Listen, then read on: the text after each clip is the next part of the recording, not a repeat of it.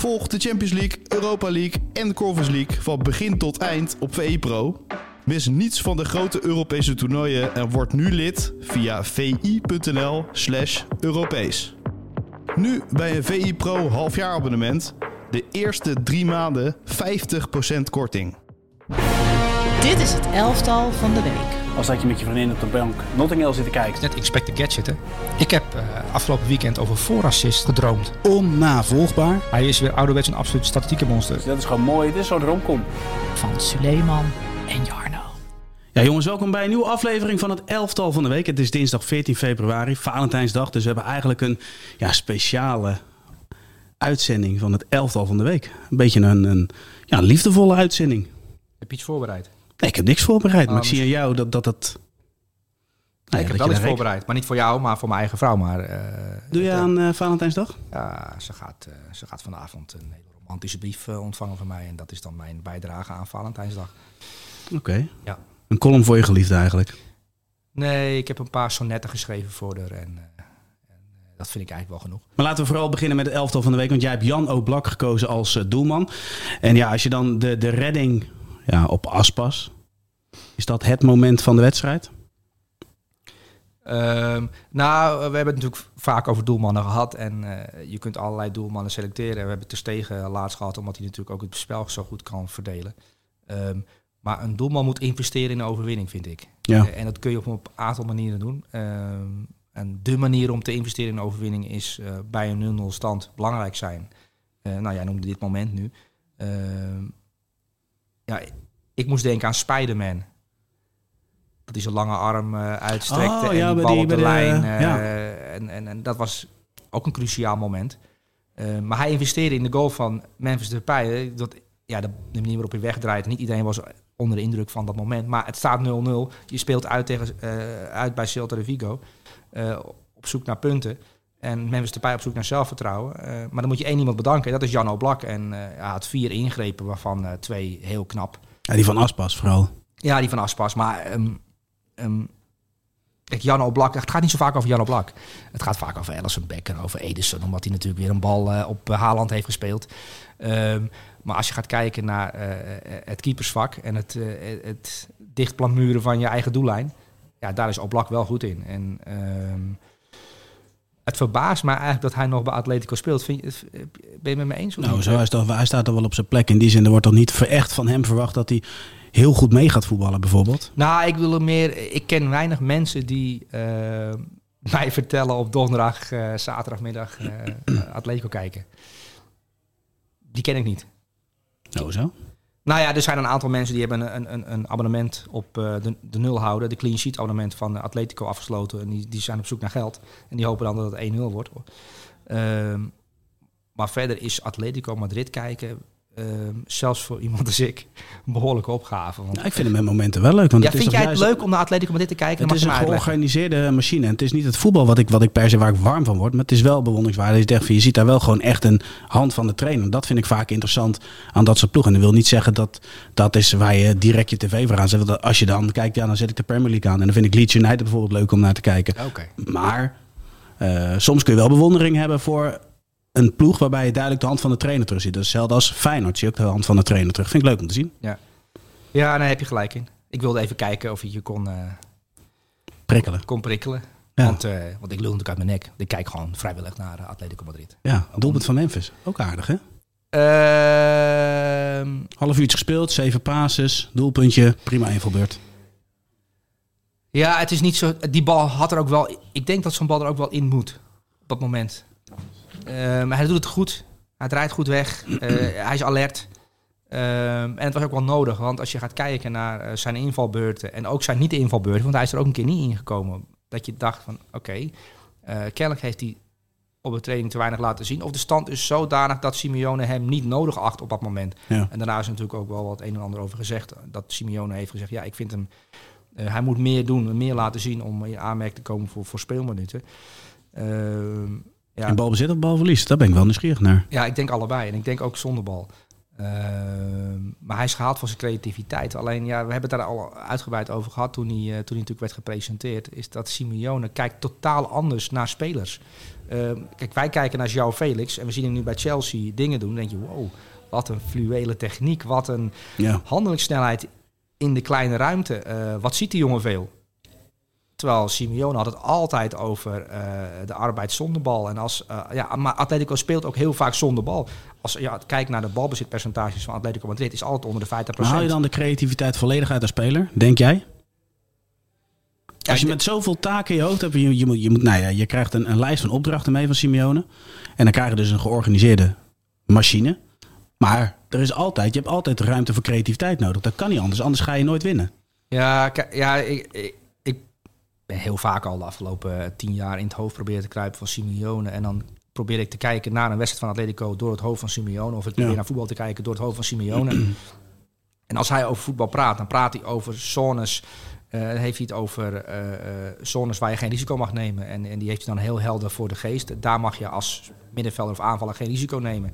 Nou, dat zijn heel veel zones in het veld. En jij hebt het over een machine. Ja, het is gewoon heel taakgericht voetballen. En dan die bal maar wegschieten. Als je in ieder geval maar ervoor zorgt dat het 0-0 blijft. En ja, dat taakbewuste, dat moet je wel als speler kunnen uitvoeren. Griezmann kan heel taakbewust voetballen. Dat is de afgelopen jaren wel gebleken. Ook bij Frankrijk. Die kan super taakbewust. En die vindt het kennelijk ook lekker, dat concert om hem heen van verplichtingen die je dan met je meedraagt. Maar als jouw Felix is een vlinder. Die wordt heel nerveus van al die taken. En ja, die ook dan bevrijdt als hij van een trainer te horen krijgt. Maar jij kan zo goed voetballen. Als we de bal niet hebben, zorg ervoor dat je terugloopt, dat je in die zone komt. Maar voor de rest hoef je nergens zorgen over te maken. En die jongen gaat ineens beter spelen. Althans, hij lijkt een betere speler. Ja, dat is maar net hoe je naar wil kijken. Maar Jan Oblak is ook zo'n keeper. Ik denk dat als je die uit de context van Atletico haalt, die zet je neer in de Premier League bij een club. Dat wij dan veel vaker, veel positiever over Jan Oblak zijn. Omdat er ook rondom Atletico Madrid negativiteit hangt. Omdat het voetbal niet aantrekkelijk is. Ja. Dus dat wilde ik eigenlijk kwijt. Ja, ik vind hem daar overigens wel passen. Maar goed, laten we een cijfer geven voor zijn optreden tegen Celta de Vigo. Een 9. Een 9. We gaan door naar de volgende. Dat is Frimpong. Ja, er zijn 2 momenten die we sowieso aan gaan halen. Dan zie je Frimpong, die gaat door over de rechterkant. Diaby komt aanstormen over de linkerkant. Nou denk ik dat het sowieso gunstig is dat daar geen flitspalen staan. Want die gaan zo godschuwelijk hard. Niet normaal. We hadden alleen voor de uitzending een discussie. Koeman gaat terug naar 4-3. Ik zei tegen jou, nou, dat is voor hem nadelig. Want ik denk dat hij niet in een viermans achterhoede kan spelen. Jij bent het daar duidelijk niet mee eens. Daar ben ik niet mee eens, nee. Maar leg eens uit waarom. Want we zien hem alleen maar in deze formatie. Dus eigenlijk als een wingback. En als je dan bij Leverkusen kijkt. De momenten dat je hem ook echt, laat maar zeggen, in actie ziet. Is vaak op de helft van de tegenstander. Daar maakt hij echt het verschil. Ja. Ja, nee, ik zie Leverkusen spelen. En ik snap zijn taak. En ik weet ook dat hij eigenlijk in deze ploeg bij Bayer Leverkusen en zeker in deze wedstrijd uit bij Hoffenheim. Ik heb medelijden met Angelino, want die moest er continu achteraan. Ja. Hij was nu meer middenvelder en aanvaller dan verdediger. Maar ik heb hem ook wedstrijden zien spelen als rechtsback. Ik heb hem ook wedstrijden zien spelen dat hij meer verdedigende acties moest uitvoeren. En daar vind ik hem eigenlijk ook stappen in hebben gemaakt. En ik denk dat hij prima als een aanvallende rechtervleugelverdediger kan spelen. Ja, aanvallende. Maar nou is de eerste opdracht Kylian Mbappé. Wie gaat dat doen dan? Ja, ik ken niet eten. Maar als trainer heb je natuurlijk scenario's. Nee, maar ik denk sowieso dat het wel handig is om 2 soorten rechtervleugelverdedigers te hebben.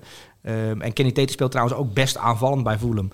Vanuit die respectpositie. Ja. Alleen als Fulham speelt tegen een tegenstander waarbij er aan de linkerkant een aanvaller staat die bijvoorbeeld Mykhailo Mudryk bijvoorbeeld. Ja. Dan is het Kenny Tete die op het bord te horen. Die krijgt dan te zien van dat is Mykhailo Mudryk. Die kost 100 miljoen euro. Succes. Hij mag niet aan de bal komen en zit er maar bovenop.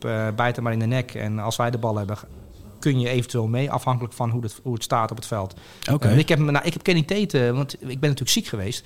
En vorige week had ik Kenny Tete opgeschreven. Naar aanleiding van die vrijdagavondwedstrijd Fulham-Chelsea met Enzo Fernandes, die natuurlijk goed was. Zeker. Maar ik vond Kenny Tete de grote man die avond. Omdat ik hem zo goed vond. Waarom hebben we het zo weinig over Kenny Tete dan? Omdat hij de laatste maanden in vorm aan het raken is bij Fulham. En er zijn er wel meer spelers, want we gaan het over Fulham-speler hebben. Dus, zeker. Hij kreeg dan in die wedstrijd de taak om Mikael Mudryk af te spelen. Maar Raheem Sterling kwam ook in zijn zone te spelen op een gegeven moment in de tweede helft. En dat stopte hij ook af. Maar Kenny Tate is eigenlijk altijd wel goed geweest in die 1-tegen-1 duels met echt buitenspelers. Omdat hij die felheid bezit om het echt bovenop te zitten, om vervelend te zijn. Maar daarnaast ook nog eens redelijk goed kan voetballen. En ik vind dat hij de afgelopen tijd, als je hem gaat vergelijken met nu en een tijdje geleden, echt stappen heeft gemaakt. Er is bij de jongen wel een switch omgegaan. En ik denk dat hij oranje materiaal is en er gewoon ook bij hoort te zitten. Ja, maar dat vind je ook van Frimpong dus, maar dan eigenlijk in een andere wedstrijd. Frimpong zat natuurlijk bij de WK-selectie ook al bij. Toen was het nog een jonge jongen met Denzel Dumfries voor zich. Maar Denzel Dumfries heeft natuurlijk bij Inter nu problemen. Omdat hij weinig minuten krijgt van de trainer van Inter, van Inzaghi. Maar dan spelen andere zaken, toch? Dat denk ik. Ik denk dat Denzel Dumfries is natuurlijk regelmatig in het nieuws geweest met de interesse van onder meer Bayern München. Nagelsman is gek, is wild van Denzel Dumfries. Ja. Chelsea zou hem willen hebben. En ik denk dat Inter ook geld nodig heeft en spelers misschien moet gaan verkopen. Dus dat zal ook op de achtergrond meer spelen dan alleen ben je wel of niet fit. Maar goed, jij bent er wel van overtuigd. We hebben Frimpong dan in dit geval tegen Hoffenheim zien spelen. Waarin hij dus echt belangrijk is met 2 assists. Gewoon echt goede assist. Maar jij denkt dus ook dat hij in een Nederlands elftal zou kunnen spelen. Dat onder druk komt te staan en meer moet verdedigen. En waarbij hij dus eigenlijk een andere taak uitvoert dan dat hij bij Leverkusen doet. Ja, dat denk ik wel, ja. Okay. Ook omdat ik op zijn eigen helft dus, zie ik hem ook. Ik vind hem vrij rustig in balbezit. En hij is technisch goed. Bewaart ook de kalmte aan de bal. En lokt ook soms een tegenstander naar zich toe. En dan is het 1-2 met een middenvelder van Bayer Leverkusen. En dan knalt hij weg. Ja. Dus ik zie ook dat hij overzicht heeft. En ik denk dat hij op dat gebied... Hij moet zich waarschijnlijk op dat gebied nog ontwikkelen. En hij zal wel schrikken. Ik bedoel, natuurlijk, als een tegenstander weet... Oké, het Nederlands elftal speelt met deze rechtsback. Ja, hoge ballen die zone in. Want het is een kleine jongen. Ja, dan zal je misschien in problemen komen, maar dan moet je het oplossen. Maar Mbappé afstoppen, 1-tegen-1, hij is snel. Maar dus ja, het is maar net hoe je daarnaar wil kijken. Ja, ik denk dat deze jongen, zodra hij... Want hij speelt nu bij Leverkusen en bij Leverkusen gaat veel geld aan verdienen. Hij gaat naar een topclub en hij moet een keuze gaan maken tussen La Liga en ik denk Premier League. En een van de topclubs. En dan praat je over de absolute top. Barça, Real, City, Chelsea. Zo goed is die dus? Ik vind hem zo goed, ja. In potentie, in aanleg. Maar als je naar de cijfers gaat kijken... En Canada heeft dat de Dumfries-statistiek genoemd. Van alle verdedigers in de grote 5 competitie... met de meeste balcontacten in een vijandelijke 16. Dus hoe vaak kom je in de 16 van de tegenstander als back? Nou, dus het is natuurlijk een vleugelverdediger, een wingback. Ja. Maar op 1, Jeremy Frimpong. Op 2 trouwens Klaus, hè, die natuurlijk... Hebben we ook wel eens besproken. Ja, heel vaak. Hè. Ja. Maar dat is ook natuurlijk een rechter wingback bij Marseille nu. En die gaat gewoon vrolijk door met in de 16 komen van tegen. En op 3 Hakimi. Dus dat is een aardig rijtje. Maar dit zijn statistieken die ook door de technische directeuren van die topclubs bekeken worden. Omdat je...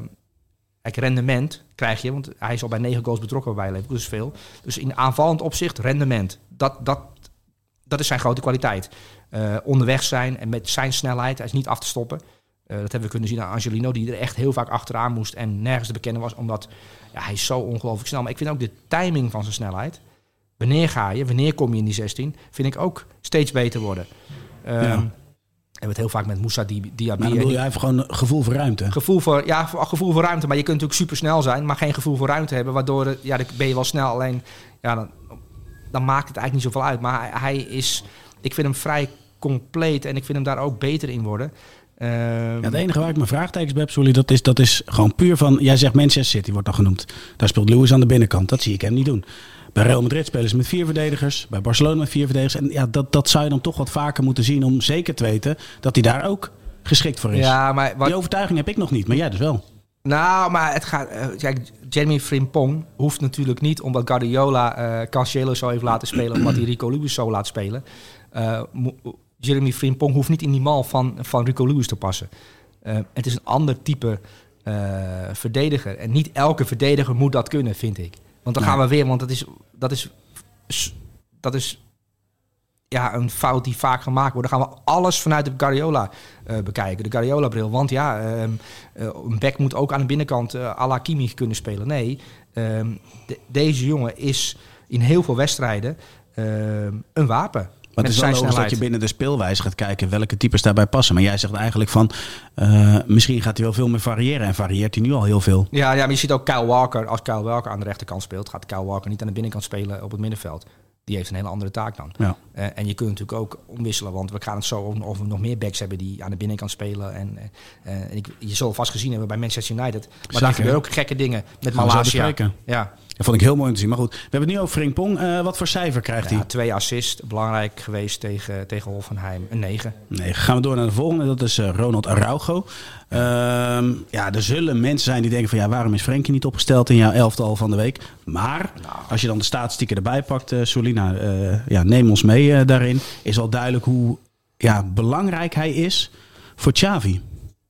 Ja, maar het is wat je nu ziet, en dat vond ik tegen Villarreal zeker, want Villarreal probeert wel druk te zetten.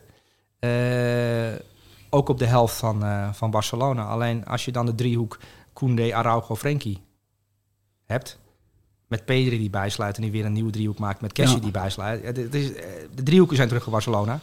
En Araujo, die kan toch redelijk goed voetballen. Want als je dan ziet, in die eerste minuut probeert Villarreal direct druk te zetten op Araujo. En dan gaat er een bal over 70 meter de andere kant op. Naar de linksbuiten van Barcelona. De voet van Araujo. Ja. En als je hem bekijkt, hij is snel. Hij wint zijn kopduels. Hij is fysiek sterk. Dus een vrij complete verdediger. Nou, een heel complete verdediger. Daar was gewoon achterin geworden. En samen met Christensen, die ook redelijk goed kan voetballen. En dan heb je met Christensen, Frenkie de Jong. En ze kunnen makkelijk van achteruit met deze verdedigers, met Araujo en Christensen. Maar ze kunnen ook meer risico in het spel nemen. Want ik denk dat het verschil met Araujo met of zonder bij Barcelona, dat het 15 tot 20 meter op het veld is. Hoe hoger je kan staan. Want hij herstelt ook heel veel met zijn snelheid. Ja, maar dat doet Garcia niet. Garcia, nee, absoluut niet. Nee.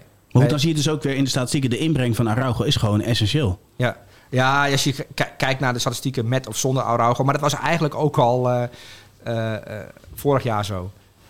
Alleen hij raakte dan te vaak geblesseerd. Maar hij is nu wel echt de patroon daarachterin. Ja. In het begin vroeg ik me af, Koundé aan die rechterkant. Wat moet je daarmee? Maar als je ziet hoe Barcelona voetbalt en waar Koundé staat en wat zijn taak is. Want verdedigen kun je... Barcelona verdedigt vooruit en Koundé kan heel goed vooruit verdedigen. Ja. Je ziet hem dan veel meer druk zetten. Soms staat Koundé veel hoger dan Frenkie de Jong bijvoorbeeld, die meer een verdeelstation is geworden. Maar gaat de bal over links, dan is het gewoon een derde centrale verdediger. Dan komt hij ook weer in zijn kracht te staan. Precies, en dan kan Baldé naar voren toe. Dus bij Barcelona zie je nu echt een goede ontwikkeling ontstaan. En het is nu een hele moderne, snelle, direct spelende, ook in balbezit goed zijnde ploeg. Dus er zijn veel elementen van voetbal wat voetbal topvoetbal maakt. Dat zie je bij Barcelona nu langzaam terugkomen. En daarom is het deze week zo spannend om te kijken hoe ver ze staan ten opzichte van Manchester United tegen een ploeg die in de top 4 gaat eindigen in de Premier League. Om te kijken of Barcelona echt weer terug is. Want het einde van een tijdperk is natuurlijk afgekondigd. Een tijdje geleden. De 8-2 nederlaag bij een München. Koeman gekomen. Xavi die nu... jaar 2 bezig is. Tegen Villarreal vond ik het goed. En dat is al weken goed. En dat heeft onder meer te maken met de samenstelling van de defensie. Heel veel kleine overwinningen. Nipt-overwinningen. Ja. Dat valt wel op, toch? Ja, het is niet makkelijk wisselen winnen. Nee, dat blijkt. Nee. En Pedri, heel belangrijk. Maar dat goed, dat heb je in het rondje langs de buitenlandse velden uitgebreid besproken. Wel een vrije treffer. Ja, vrije treffer, maar ook positioneel en dat hele fijne kleine in de oriëntatie in de ruimte. Ja, prachtig. En Gavi die nog steeds heel jong is en zijn agressiviteit niet heeft verloren. En ja, dat is mooi om te zien. Het is een ploeg die zich aan het ontwikkelen is, waar veel dingen, fijne dingen gebeuren en waar de defensie vooral als een huis staat. Ja, en ik ben weer blij van de dribbles van Frenkie. Maar dat terzijde. Cijfer voor Araujo, want dan gaan we naar iemand van United. Een 9. Een 9. Luuk de Jong, heb jij hem opgesteld in jouw elftal als linksback of als centrale verdediger? Want hij was beslissend als back, maar was heel degelijk als centrale verdediger. Nou, ik heb hem ook opgesteld omdat jij het van fijn vindt om het hierover te hebben. Omdat je ziet wel dat Ten Hag kijkt naar hoe val ik ruimtes aan. Hoe bezet ik ruimtes? En wie staat dan waar? En dan gebeurde het ook bij United, want het gaat vaak over Manchester City en de positionering. En ja, afgelopen weekend ging het over Bernardo Silva. Die stond dan op papier linksback. Maar waar stond hij eigenlijk? Ja, en Koert Westerman, de commentator, is een half uur bezig geweest om eigenlijk te ontdekken. Hij was een beetje verslag, hè? Nou, ik denk dat Koert zich van tevoren had voorgenomen. Het is City, Fireplay, leuke wedstrijd. Positioneel is het altijd spannend om te kijken, om te ontdekken hoe staan ze eigenlijk. Ja, alleen het was dit keer de overtreffende trap, want Guardiola had er een mix-up van gemaakt en die had iets verzonnen voor het eerst. Want ik zag Bernardo Silva voor het eerst als linksback. Maar hij stond er ook heel vaak niet en hij stond ook vaak in het centrum en dan veranderde de samenstelling weer. En ja, het was echt enorm puzzelen naar een opstelling. Ja, maar het was geen opstelling. Ik snap hem wel. Het is een beetje hetzelfde als dat hij normaal doet. Hij ook darts natuurlijk, dat Van Barneveld ineens met links gaat gooien. Dat is ook gek. Dat zou wel gek zijn, ja. Ja, toch? Ja, en als het dan ook nog goed gaat, ja.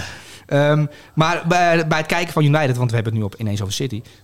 Luxor, die stond natuurlijk in het centrum op papier, maar eigenlijk stond hij...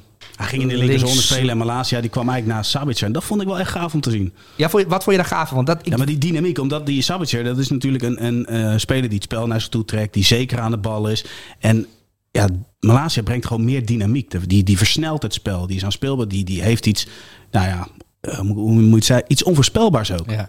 Ja, en dat vond ik wel echt leuk om te zien. Maar je ziet wel dat er zijn natuurlijk wel wat blessures, maar ook spannende weken en drukke weken. Dus je moet spelers sparen. Je moet ook denken aan de volgende wedstrijd en de finale eventueel. De League Cup die komt eraan. Ja. Wie speelt? Casemiro geschorst. Hoe los je dat op?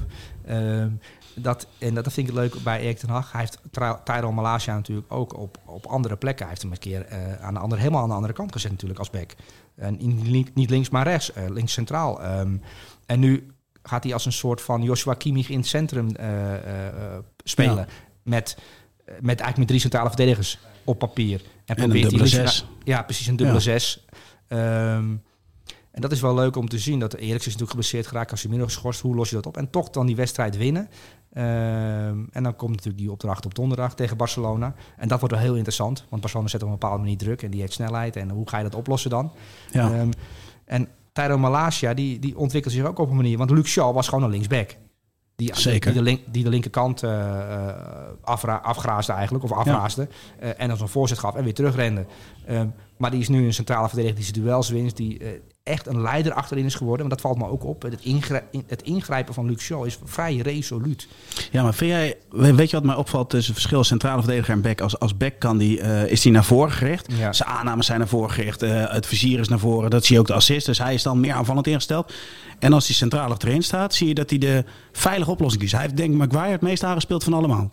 Ja, dat is waar. Ja, die twee hebben elkaar vaak aangespeeld. En Maguire aan de rechterkant, die vindt het natuurlijk wel heerlijk om die ballen zo te geven. Want dat is zijn specialiteit. Ja. Voetballen. Maar waar zit dat verschil in, denk jij? Nou, ik denk geen risico willen nemen. En bij een 0-0 stand geen fouten proberen te maken. Want het is natuurlijk nogal een positie. Als je een fout maakt, dan is het omschakelen. En dan komen ze natuurlijk met 3 man tegelijk bij Leeds United. Ja. Met snelheid. En ik denk ook gewenning.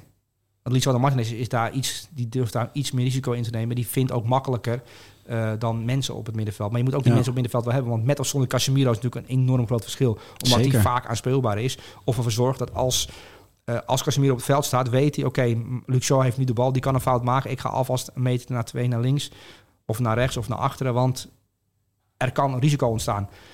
En met Sabitzer denkt natuurlijk totaal anders. En Malacia ook. Dus dat heeft nogal wat gevolgen. Eén speler er niet bij is. Misschien heeft het ook te maken met het feit dat Casemiro ontbrak. Dat hij zich inhield. En de wedstrijd is gewonnen. Dat was prima. Dankzij een voorzet van hem natuurlijk op Rashford. Ja, dat was een mooie voorzet. Wat voor cijfer krijgt hij voor zijn optreden tegen Leeds? Nou ja, aan de zijde... Trouwens, moeten we nog één iemand bespreken van Leeds?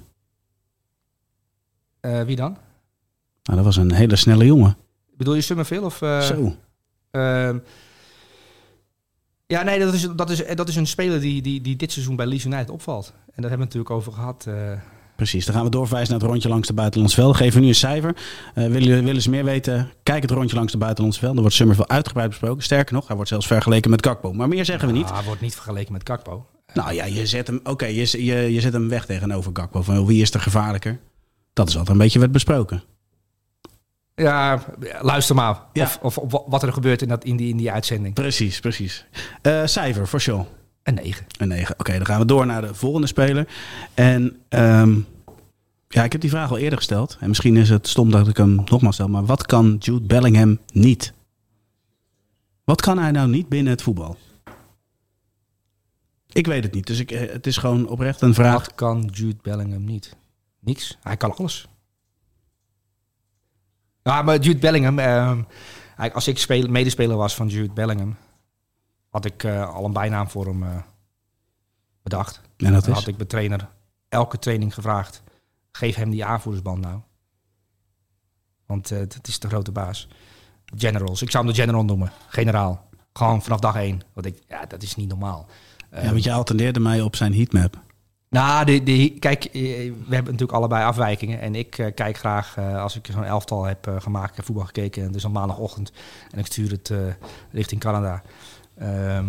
Dan ga ik even de heatmaps bekijken van de spelers. En een heatmap is vaak een deel van een veld waarin een speler actief is geweest. Of actiever is geweest. Ja. Maar de heatmap van Jude Bellingham is gewoon een compleet voetbalveld. En ja, behalve zijn eigen 16, hè? De rest is hij overal geweest. Ja, de keeper laat hij met rust.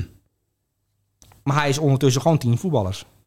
En dat is toch best wel fascinerend om te kijken. En dat is niet één wedstrijd. Nee, dat zijn bijna alle wedstrijden. Is Jude Bellingham een heel voetbalelftal in zijn eentje. Dus hij is en centrale verdediger. En hij is en linker aanvaller en rechter aanval en spits. Want hij komt vaker in de 16 dan de spits van zijn eigen ploeg.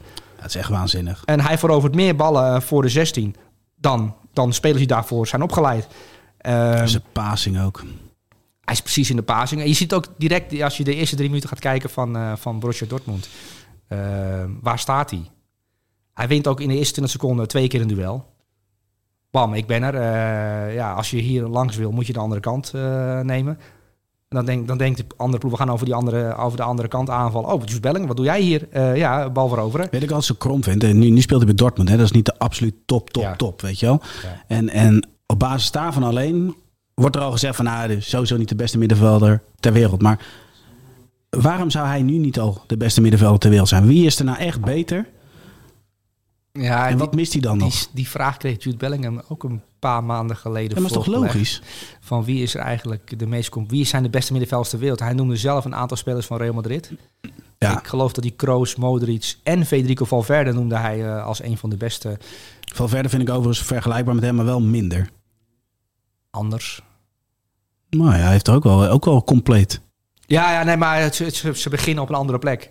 Ja, zo bedoel je. Dat klopt. Dat is lastig te vergelijken. En ook in een totaal andere ploeg. Omdat met Kroos en met Modric je 2 types hebt lopen die dan weer... Ja, waardoor je spel weer moet aanpassen. Maar wat Jude Bellingham knap vind, is dat hij zich aanpast aan de situatie. Oké, er gaat nu zo'n voorzet komen. Dan moet ik in de 16 zijn. Mijn linksback is onderweg. Dan moet ik meer de linkerzone innemen, want daar kan ik eventueel een bal veroveren.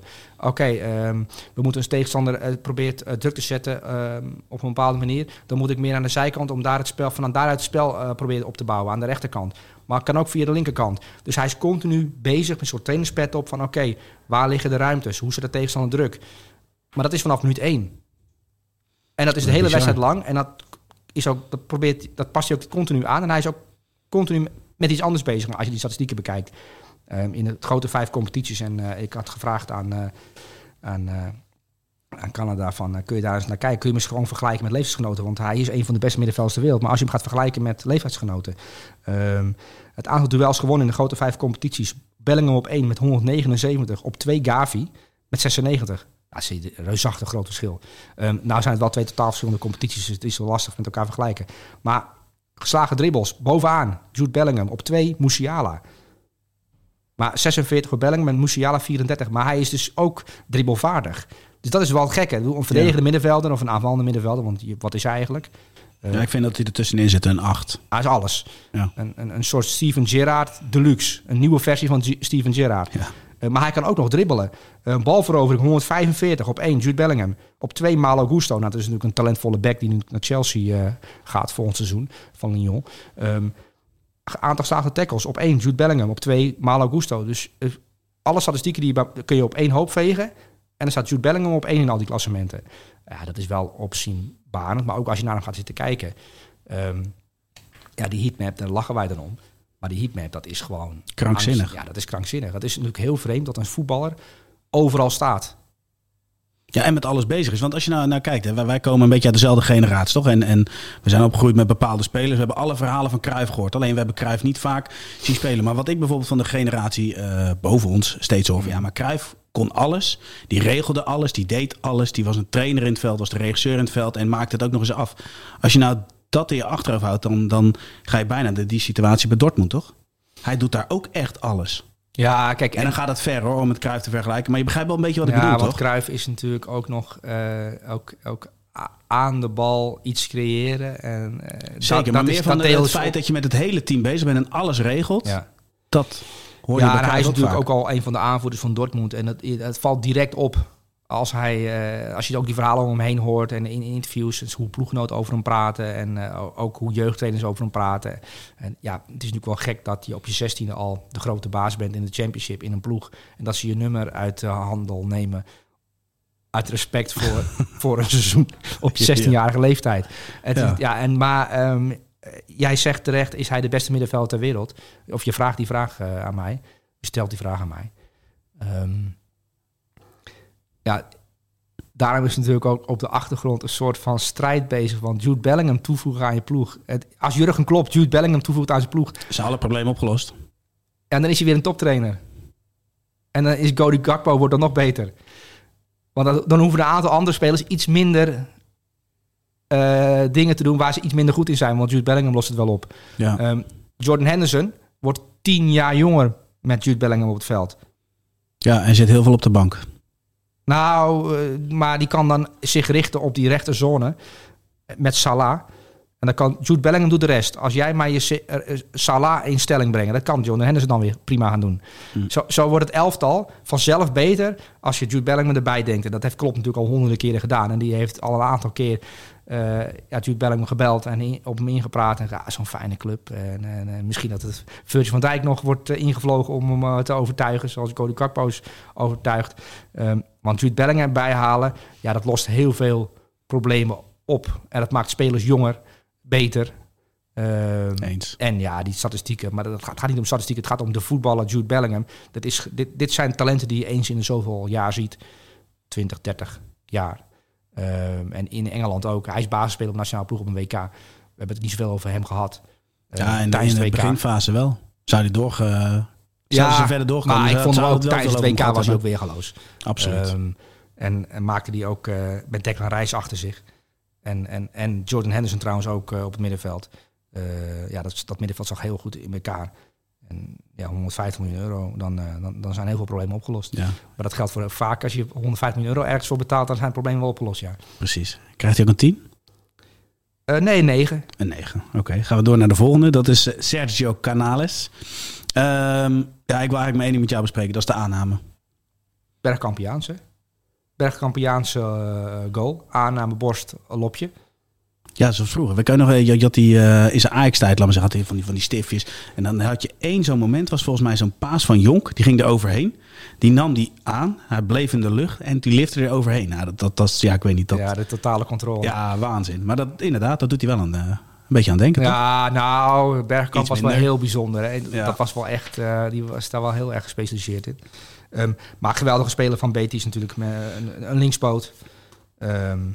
Ik kijk er graag naar. En hij was goed tegen Almeria. En Betis wint met 3-2. En hij had die goal was het hoogtepunt, denk ik, van de wedstrijd. Maar sowieso zeer aanwezig. En wat het mooie is aan dit soort spelers...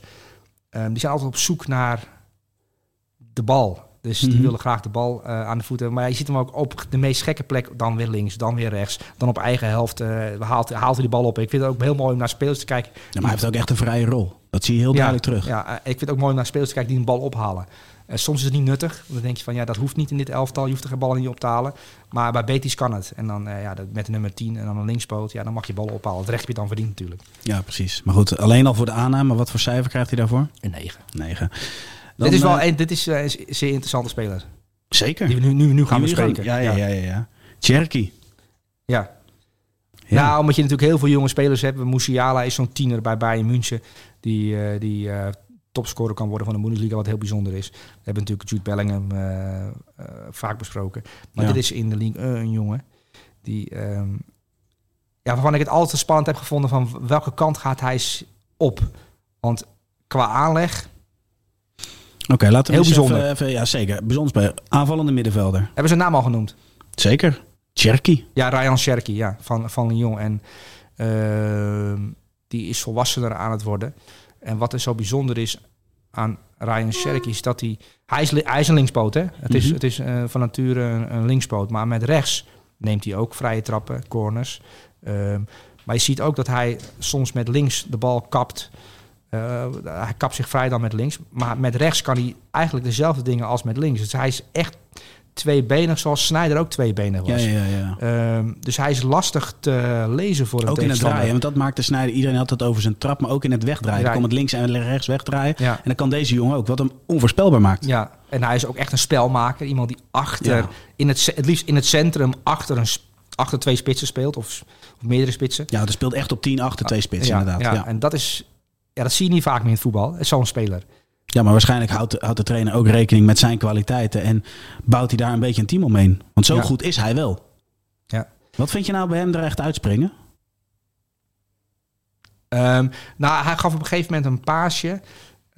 Hij kan het spel even pauzeren. Even wachten, er komt een back aan, maar die is er nog niet. Ja, ik kan die paas nu wel geven, maar dan is een slechte paas. Wachten en dan geven. Dus hij kan het creëren van een kans uitstellen. En er zit zoveel gevoel in beide benen. Want hij gaf hem nu geloof ik met zijn rechter buitenkant. Ja. Zo'n paasje. Dan denk ik, hij is echt waanzinnig goed. Die jongen kan zo ongelooflijk goed voetballen. En dat weten alle scouts al. Want deze jongen maakt op zijn 15e al zijn debuut in de tweede helft al. Even om nog duidelijk te maken. Op het moment dat je alleen dat moment hebt gezien met buitenkant rechts. Dan denk je ook, die jongen is rechtsbenig. Er zijn dus ook scouts die in eerste instantie denken, die jongen is rechtsbenig. Ja. Want dan vond hij bijvoorbeeld leuk in de jeugd. Weet je wat, ik ga in de eerste helft alleen met rechts de corners trappen en de vrije trappen nemen. Gewoon om te oefenen. Ja. Maar dat zag je dan niet. Je zag het dan niet aan of dat de linkspoot was. Nou, hij is echt volstrekt tweebenig. Ja. En dat, met links als voorkeur. Ja, als het echt snel moet. En Lyon is in de omschakeling, dan trapt hij met links. Dan gaat hij niet lopen kutten. Maar als je gaat kijken naar de statistiek, en dat wist ik eerlijk gezegd niet, en dat vond ik wel leuk om te zien. Vormt samen met Bellingham en Musiala in veel statistieken de top 3 van alle tieners in de grote 5 competities. Creëerde van alle tieners de meeste kansen. Van alle tieners in de grote 5 competities creëerde deze Ryan Cherky de meeste kansen. En alleen Musiala gaf meer assists. En na Bellingham en Musiala ook de meest geslagen dribbles. Het is een dribbelkont. Iemand die goed is met in kleine ruimtes kansen creëren. Een speler kan uitspelen en ballen overal neerleggen. Dus echt een hele fijne... Ja, maar heel eerlijk, het verschil is wel met de andere spelers dat er wordt van hem ook niet veel meer anders verwacht dan dit. Ja, toch? Nee, precies. En hij is heel vaak aan de rechterkant neergezet.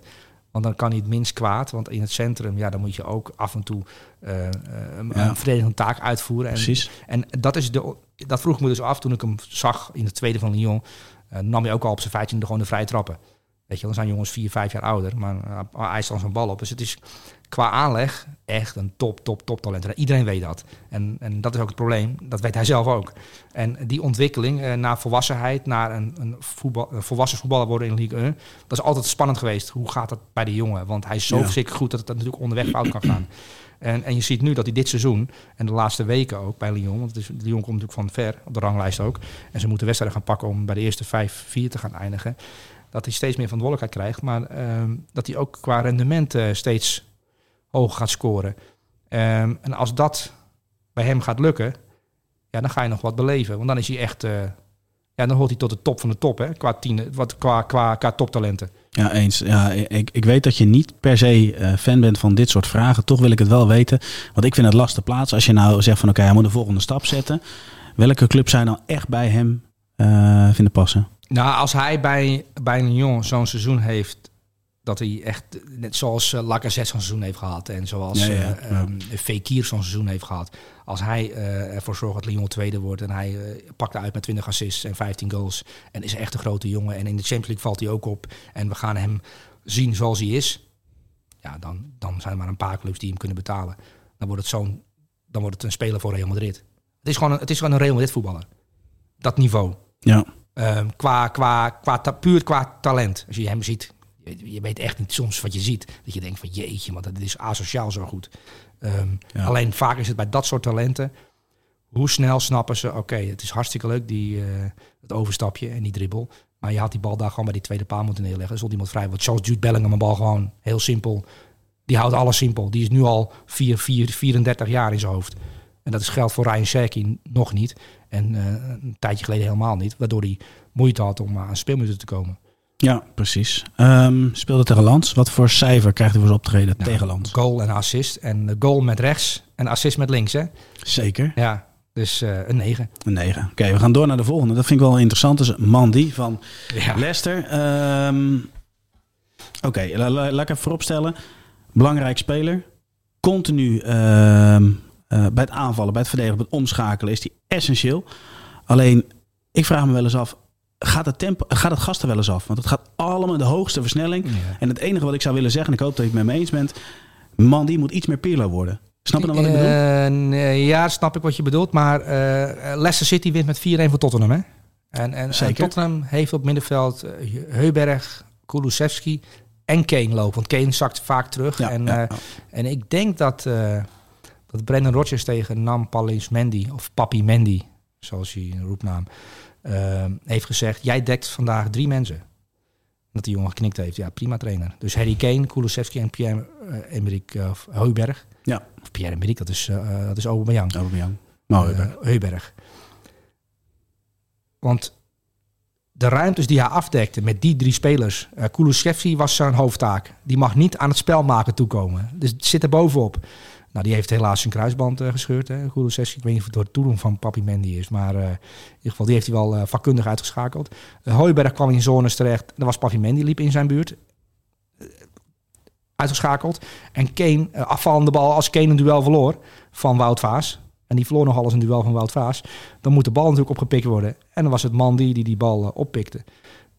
Ik vond hem echt geweldig wedstrijd spelen. En wat jij zegt, dat tempo en het bovenop zitten. Maar wat bedoel je daar precies mee? Want je stelt die vraag. Hij heeft ook een paar keer de bal. En dat gaat allemaal in het hoogste tempo. En dat gaat in de eerste minuut bijna fout. Ja. De verloor volgens mij aan Heuberg. Klopt dat? Dat zou kunnen, ja. Maar dat heeft te maken dat hij gewoon niet de rust bewaart. Niet de bal even langer bij zich houdt, gaat binden. Nee, het is allemaal rennen. Dus hij heeft de bal sprinten. Als hij dat ook nog zou kunnen, dan was de beste middenveld ter wereld geweest. Ja, maar goed, dan was het Jude Bellingham geweest. Vergelijking met Kante wordt makkelijk gemaakt. Nou, weet jij trouwens dat Leicester City op zoek naar een verdedigende middenvelder natuurlijk Kante ontdekte, maar dat ze in dezelfde zomer ook Nampalys Mendy ontdekt hebben. Want die zijn allebei tegelijkertijd naar Leicester City gehaald, hè? Dacht, misschien dat die ene Kante zich niet doorontwikkelt. Dan hebben we altijd Mendy nog. Een tweede Kante. Ja, een tweede kant, hè, ja. Maar begrijp je nou wel een beetje wat ik bedoel? Ja, nee, ik begrijp heel goed wat je bedoelt. Het is meer van, dan maak je een optimale middenveld. Dan ga je weer de volgende stap. Want het is alleen meer van, je wordt wel onrustig. Een team moet ook op adem kunnen komen. En zeker op die positie maar dat moet je soms je team op adem laten komen. Ja, maar ik denk niet dat dat in zijn spel zit. Want dat is natuurlijk ook een kwaliteit. Niet aan te leren? Hij is wel aan te leren. Maar misschien als je dat probeert aan te leren bij een speler, en hij is daarmee bezig in zijn hoofd tijdens het veld. Want zijn grote kracht is wel dat hij bovenop Kulusevski zit. Ervoor zorgt dat Kulusevski niet kan met zijn gezicht bepaalde kanten kan draaien. Dat is balbezit tegenstander. Maar die bal, Tottenham gaat dan over de rechterflank proberen aan te vallen. En dan staat Mandy er weer. Zijn grote kracht is dat hij, jij noemde dat hij vliegt, hè? Hij vliegt over het veld, ja. Ja, hij vliegt over het veld, maar ik denk dat het dan lastig is om dan in balbezit terug te schakelen. Dus hij is inderdaad iemand die in het allerhoogste tempo zit. En daarom speelt hij ook bij Leicester City al die jaren. En heeft hij niet die stap gezet naar de absolute top. Want als je dat kan, balbezit tegenstander zoveel weghalen qua ruimte. Maar ook alle afvallende ballen als Kane zijn duel verloren heeft. Bam, zit er. Ja, dat is waanzinnig. Ja, maar hij is zoveel ruimte, dekt hij dan daarmee af. Ik bedoel, er zijn gewoon 3 man die tegelijk een beetje in toom houdt. Maar als hij dat spel niet leest, dan heeft hij 2 keer zoveel duels. En die duels, daar blijft hij eigenlijk uit, omdat hij ook wel gevoel heeft voor ruimte waar die bal valt. En dat doet hij uitstekend. Het is meer van, misschien is het zeiken om het zeiken. Maar als hij dat nog toe zou voegen aan zijn spel, dat viel me in ieder geval op. Dan denk ik van, dan zou je nog wel die stap kunnen maken. Ik denk dat hij wel op dat gebied al veel verbeterd is, spectaculair verbeterd is aan de bal. Want ik vond hem aan de bal ook een aantal keer wel gewoon prima. En voor mij hoeft een speler op die plek niet Pirlo te zijn. Want Jude Bellingham is ook geen Pirlo, hè? Nee, maar die kan wel temporiseren. Ja, die kan wel. Die kan zeker temporiseren. Maar we hebben het ook wel. Jude Bellingham, over 10 jaar gaan we. Maar dat is ook wat ik bedoel met meer Pirlo zijn. Hè? Gewoon door gewoon even de bal bij je te houden. Want hij dribbelt gelijk naar de ruimte waar op dat moment niemand loopt. En op het moment dat hij er is, dan speelt hij ook heel snel in of gaat hij doordribbelen. En soms is het ook goed om dan gewoon de bal bij je te houden, te binden en dan weer door te spelen. Ja. Toch, dat hoort bij die positie, toch? Ja, zeker. Zeker. Nou, jij bent zeer kritisch op Sessen. Ik heb hem vooral uitgepikt omdat ik hem bij balbezit tegenstander wat Tottenham wil van Leicester City winnen. Ja. En heeft bijna niets te vertellen omdat dat die man die overal tussen zit en dan moet je een omweg nemen. Ja, dat is ook helemaal terecht trouwens. En Wout Vaes ook. Hè, dat is toch wel knap hoe die Harry Kane uit die wedstrijd. Ja, maar ook sowieso die loopbaan, hoe die zich ontwikkeld heeft, wel knap. Ja. Nee, maar er zit een bepaalde, want hij is gescout door allerlei clubs en naar Nederland gehaald ook. We hebben natuurlijk in de Eredivisie gezien. Ja. En dan aanleg had hij natuurlijk wel qua jeugdinternational van België en zo. En dat hij dan op een gegeven moment de switch maakt, bam, en de duels wint van Harry Kane, maar ook aan de bal natuurlijk vrij goed is. Ja. Hij had zelfs een duel die won van Harry Kane en dan leidde hij een goal mee in met zo'n tackle. Ja, wel leuk om te zien. Ja, en wel leuk dat Leicester City ook weer wedstrijden wint en dat Rodgers daar weer een beetje op de rit heeft. Ploeg om leuk, tenminste een leuke ploeg om naar te kijken, ja. Toch? Maar goed, we hebben het over Mandy. Wat voor cijfer krijgt hij? 9. Een 9. Gaan we door naar Valverde. Zijn naam is al eerder gevallen. De vergelijking met Gerrard werd ook gemaakt bij Bellingham. Kunnen we bij hem ook wel deels doen. Als je nou 2 momenten pakt, hè, die ene paas, en je weet waar ik het over heb, dat is echt zo'n Gerrard-paas. Ja. Maar die versnelling bij de goal, dat vond ik echt het mooiste nog. Dat hij ineens tussenlinies echt versnelde op het juiste moment. Dat je even inhoudt, wacht en denkt, oké, dit is mijn moment. Bam, ik duik die ruimte in. Klopte het. Ja. Wat ik opvallend vond, hij staat op papier natuurlijk rechtsbuiten. En als het moet, als Real Madrid een prijs moet pakken, dan ineens is iedereen fit. Hè? En dan klopt het elftal weer en dan staat het weer. Ja. En dan staat Tchouaméni gewoon weer... het vaste honk op 6. Dan speelt Valverde rechtsbuiten op papier.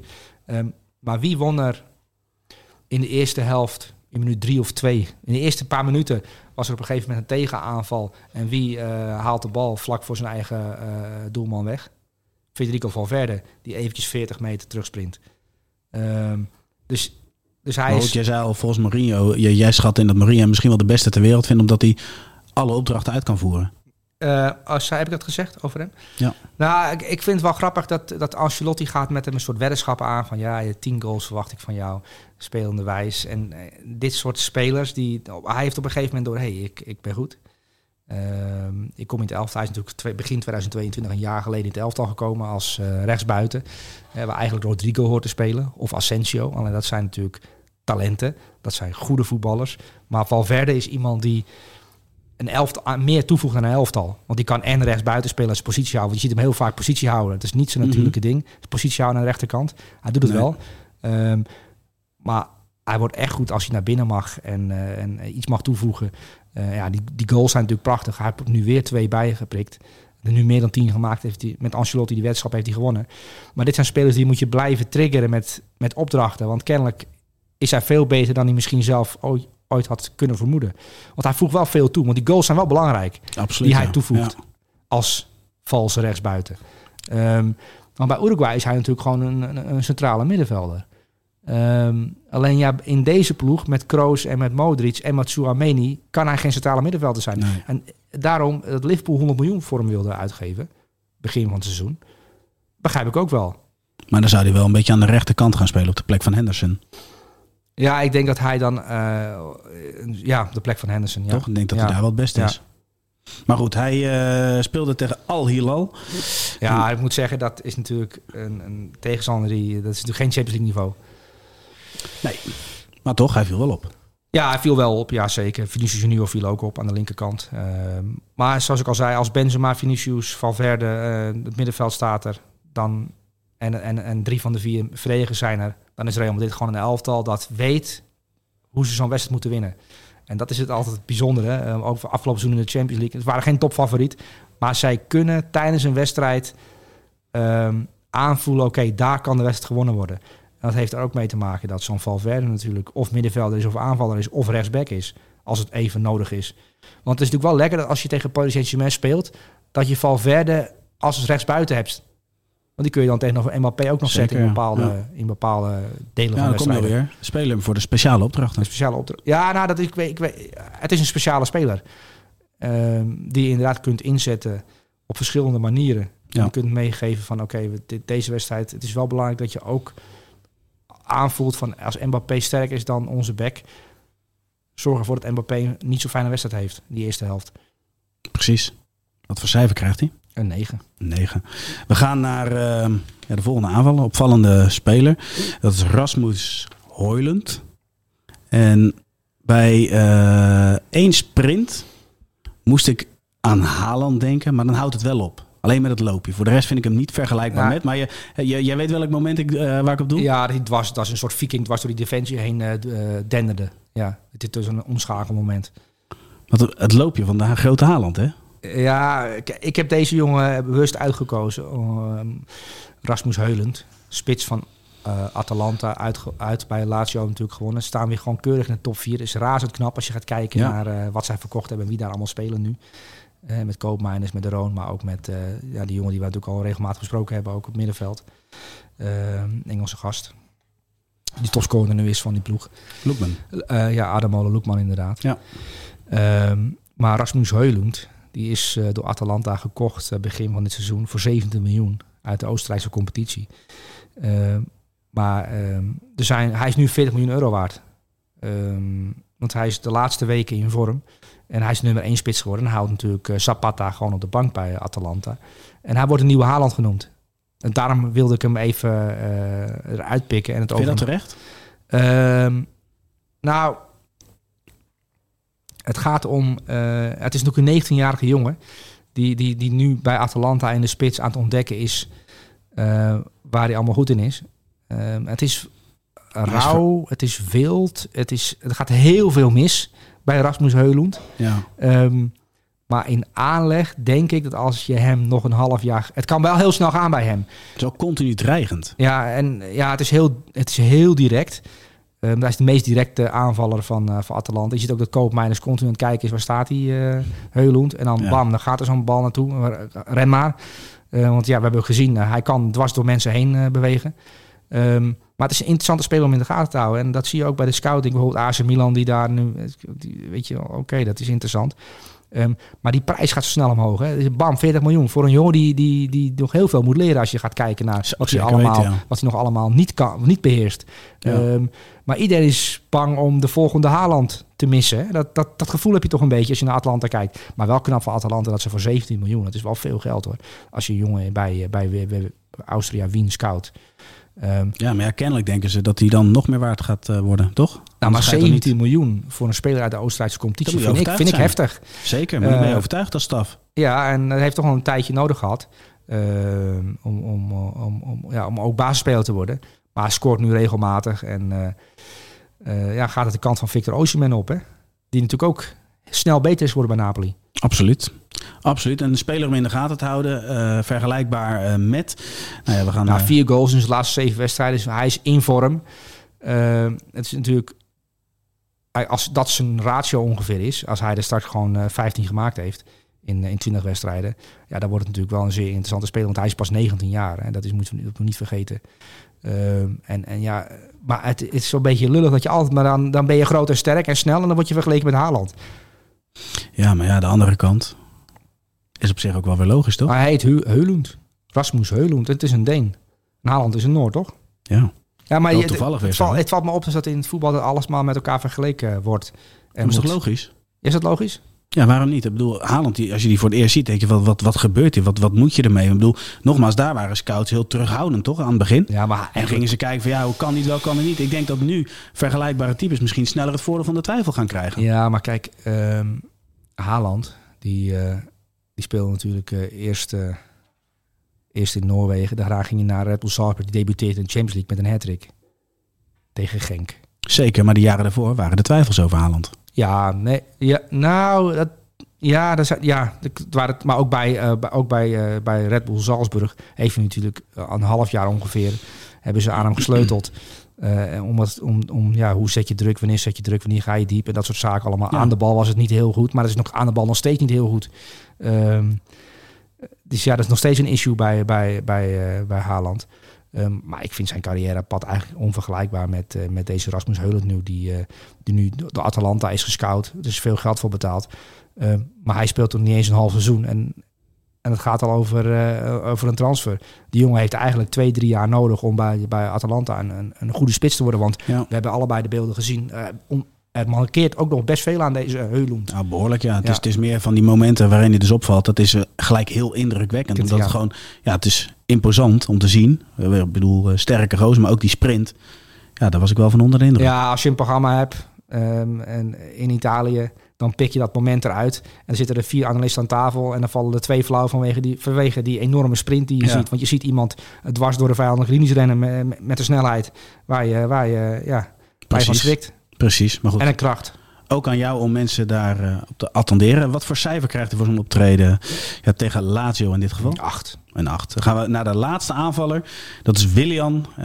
Soort van terug van weg geweest, kunnen we wel zeggen. Natuurlijk vroeger ik dacht dat hij gestopt was. Nou ja, heel eerlijk. Hij was bij mij ook al een beetje van de radar. Maar als je dan een doelpunt pakt, het is wel een typische Willian goal, toch? Ja, niet alleen een doelpunt. Hij is 34 jaar. Natuurlijk bij Arsenal gezeten. Recent. Dat komt dan bij Fulham terecht. En dat was al een beetje, denk ik, Fulham, hè, dan nemen we al een wilde gok met Willian. Maar als je ziet wat niveau wat hij nu haalt aan de buitenkant. Hij heeft weer dat ongrijpbare. Willian had, als hij aan de bal is en hij gaat dribbelen, dan kon je moeilijk. Had je er weinig grip op als tegenstander. Dat heeft hij nu weer. Maar ook zeer doelgericht en voor dit Fulham. Een zeer bruikbare speler met Mitrovic natuurlijk in de spits. Ja. Dan is het wel handig om zo'n speler aan de buitenkant te hebben. En hij maakt echt geweldige indruk tegen Nottingham Forest.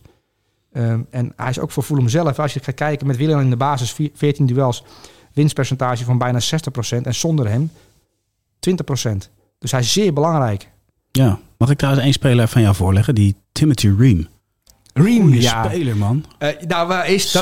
Die Ream, dat is geloof ik, dat weet ik wel zeker. Die stond ook tegen Oranje met Amerika in centraal in de defensie.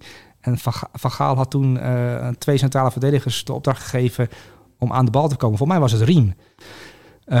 1 van die 2. Ja, dat klopt. En dan moesten ze backs moesten ze afdekken. Ja. Dus hij moest aan de bal blijven. Ja. Maar Ream is een cultheld. Hè? Als je naar Craven Cottage gaat en Ream die heeft weer iemand van de bal gegleden. Dan is het Ream. Ja, Ream is echt een held op Craven Cottage. Nou, ik vond hem echt opvallen tegen Forest. Ja, dat klopt. Nee, Ream was inderdaad ook een opvallende speler, ja. Eens. Maar goed, zullen Willian een cijfer geven? Een 9. Een 9. Dan zijn we rond met het elftal. Tot slot, het is Valentijnsdag. We hebben het vaak over films. Heb jij nog een filmtip? Ja, ik heb wel wat films zitten kijken afgelopen weekend. Maar ik ben eerlijk gezegd alweer vergeten welke films dat waren. Dus als je me even helpt, heb jij een tip? Nou ja, het is meer van, we hebben het vaker dat we even een film erin gooien. Ik krijg nog steeds wel eens reacties over ons Notting Hill stukje. Dat vind ik nog steeds... Oh, weet je wat? Ja, vind ik nog steeds heel mooi. Maar goed, ik heb wel een tip, maar jij mag eerst. Ja, ik heb natuurlijk een dochter van 2. Dan moet je alle leeftijden, hè? Dat is dat label die je dan moet hebben. Want ik niet te enge films kijken. Dus ik had een film gevonden op een app, Disney-app. Cars. 1, 2 en 3. Maar 2 is boven de 6 en 1 en 3 die zijn alle leeftijden. Ja, en ik hou me het keurig aan dat soort labels. Dus ik heb die film zitten kijken met mijn dochtertje. Maar die vond het schitterend. Dan moet je Frozen kijken, is leuk hoor. Ja, maar Frozen is nog... Er zitten hele enge scènes in Frozen. Waar zelfs ik een beetje bang van word. Ik denk dat ze heel vrolijk wordt van Olaf. Ja, nee, dat weet ik. Ik ken Frozen.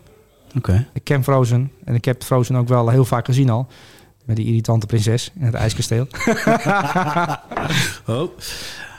Maar goed, ik wilde toch even een tip met je delen. Ik ben benieuwd of jij hem ook gezien hebt. P.S. I Love You. Heb je die wel eens gezien? Heb ik wel eens gezien, ja. P.S. Hilary Swank? Ja, heb ik wel eens gezien. Die heb jij gezien toevallig of die ga je kijken vanavond? Nou, die heb ik 3 weken geleden gekeken. Maar ik vond het een mooi verhaal dat je dan kijkt. En je hebt dan een liefdeskoppel, laat maar zeggen. En dat je zoveel van je vrouw houdt dat je ook nadat je er niet meer bent, laat maar zeggen, nog steeds voor de zorgt. En dat je er alles aan wil doen dat zij gelukkig is. Dat overstijgt alle liefde. Ja. Toch? Mooi verhaal. Ja. Maar goed, zullen we... P.S. I Love You. Dus dat raad je mensen aan die vanavond Netflix en chill gaan doen. Ja, en als je dan ook weer over filmmuziek hebt... Daar zit ook een liedje van The Pokes in, de Ierse band. Ierse muziek sowieso leuk. Ja? Hou je ervan? Van Ierse muziek? Ja. Of ik daarvan hou? Nou, niet zo dat ik, als ik thuis kom, dat ik meteen Ierse muziek aanzet. Maar ik snap wat je bedoelt. En die klank is mooi. Heel mooi. En het bier ook. dat erbij hoort natuurlijk. Ja. Ierland is natuurlijk wel leuk. Bas is in Dublin geweest, hè? Over romantische uitjes. Precies. Ja, die is in Dublin geweest, ja. Dat is ook wel een romanticus, hè, die Bas? Denk jij niet? Nou, ja, daar kom ik steeds meer achter. Ja, dat hij een enorme romanticus is. Ik bedoel, hij neemt zijn vrouw gewoon mee naar Dublin. Niet normaal. Kunnen wij nog veel van leren. Zeker weten. Ja? Ja. Sully, bedankt voor jouw tijd. En jongens, jullie bedankt voor het kijken. Dit was het 11tal van de week. Volgende week zijn we natuurlijk weer terug met een nieuwe aflevering. Voor nu bedankt voor het kijken en tot de volgende video. Doei! Volg de Champions League, Europa League en de Conference League van begin tot eind op VI Pro. Mis niets van de grote Europese toernooien en word nu lid via vi.nl/Europees. Nu bij een VI Pro halfjaarabonnement de eerste 3 maanden 50% korting.